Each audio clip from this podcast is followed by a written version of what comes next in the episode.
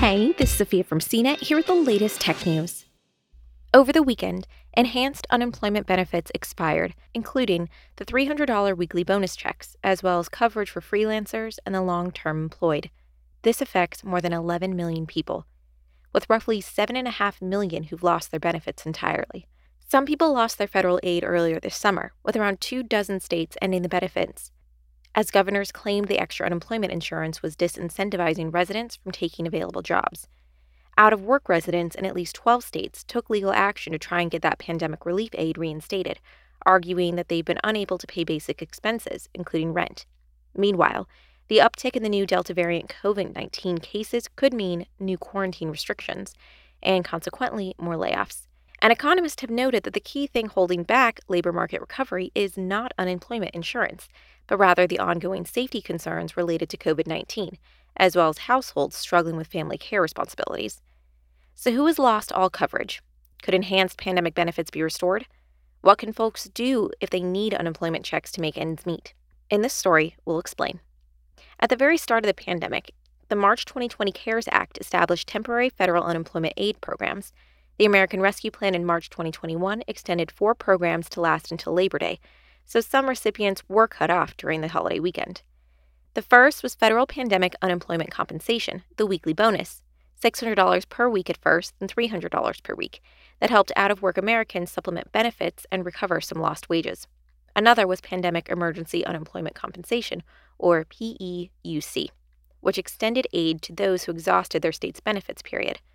The other was Pandemic Unemployment Assistance, or PUA, which covered self employed workers and freelancers not typically eligible for aid. A later stimulus package created another program called Mixed Earners Unemployment Compensation, which offered $100 per week for those workers whose labor was split between being an employee and an independent contractor. More than 3 million people who are getting the weekly $300 bonus to their state unemployment benefits are affected. If they're still eligible to collect state unemployment insurance, They'll continue to receive some compensation, but they'll no longer get the $300 supplement. In addition, around 7.5 million people were cut off from aid entirely when the temporary pandemic unemployment programs expired. This is considered the largest cutoff of unemployment benefits in U.S. history. Here's how it breaks down, according to a detailed analysis of Labor Department data by the Century Foundation. About 3.3 million people were covered by the PEUC, this category includes workers who would have no longer been eligible to receive unemployment because they passed their state's benefit window. The program provided up to 53 weeks of additional aid for those who exceeded state allowances. 4.2 million people were covered by PUA. This category includes workers who do not qualify for any form of federal or state unemployment compensation. It covers freelancers, gig workers, independent contractors, and part time workers. During the pandemic, the program also supported those who couldn't work because they were taking care of a dependent. That's not the full picture of everyone affected by unemployment. Reported jobless rates generally don't account for those who have left the labor force entirely and are no longer counted as looking for work, such as the long term unemployed. Those at a major disadvantage are workers in frontline industries, especially black workers, whose current unemployment rate is around 10%. Also, women have been particularly hit hard by COVID related job losses and were heavily responsible for taking care of children or family members during the pandemic. Citing labor shortages in the spring, 26 state governors had said pandemic related unemployment benefits were producing limited incentives for workers to take jobs. Many economists and analysts disagree, highlighting several factors that have prevented people from finding suitable work, including low wages, lack of childcare, and fear of contracting COVID 19. With unemployment claims still fluctuating as the economy struggles to return to pre pandemic normalcy, reports are showing that the early cancellation of the federal programs had little impact on labor markets.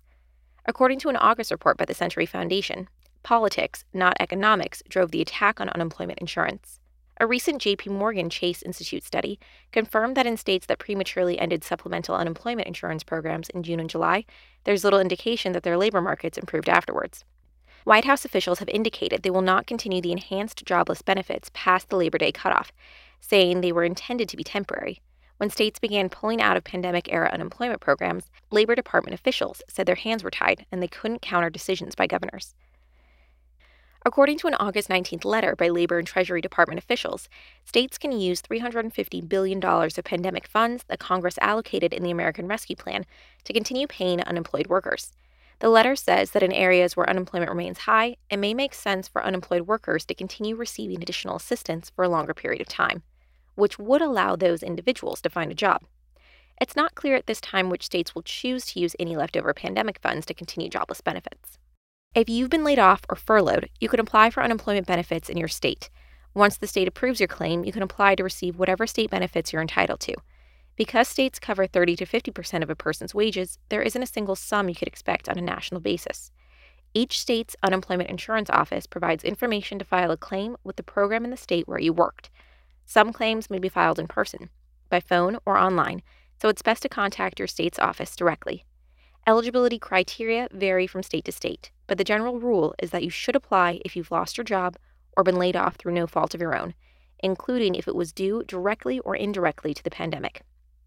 In February, the Department of Labor updated its unemployment eligibility requirements to include people who refused to return to work due to unsafe coronavirus standards. As for self employed workers and freelancers who are losing PUA coverage, some online groups are calling to extend the pandemic unemployment programs through the crisis and offer more information. We'll continue to update this story as we receive more information. For more of the latest tech news, visit cnet.com.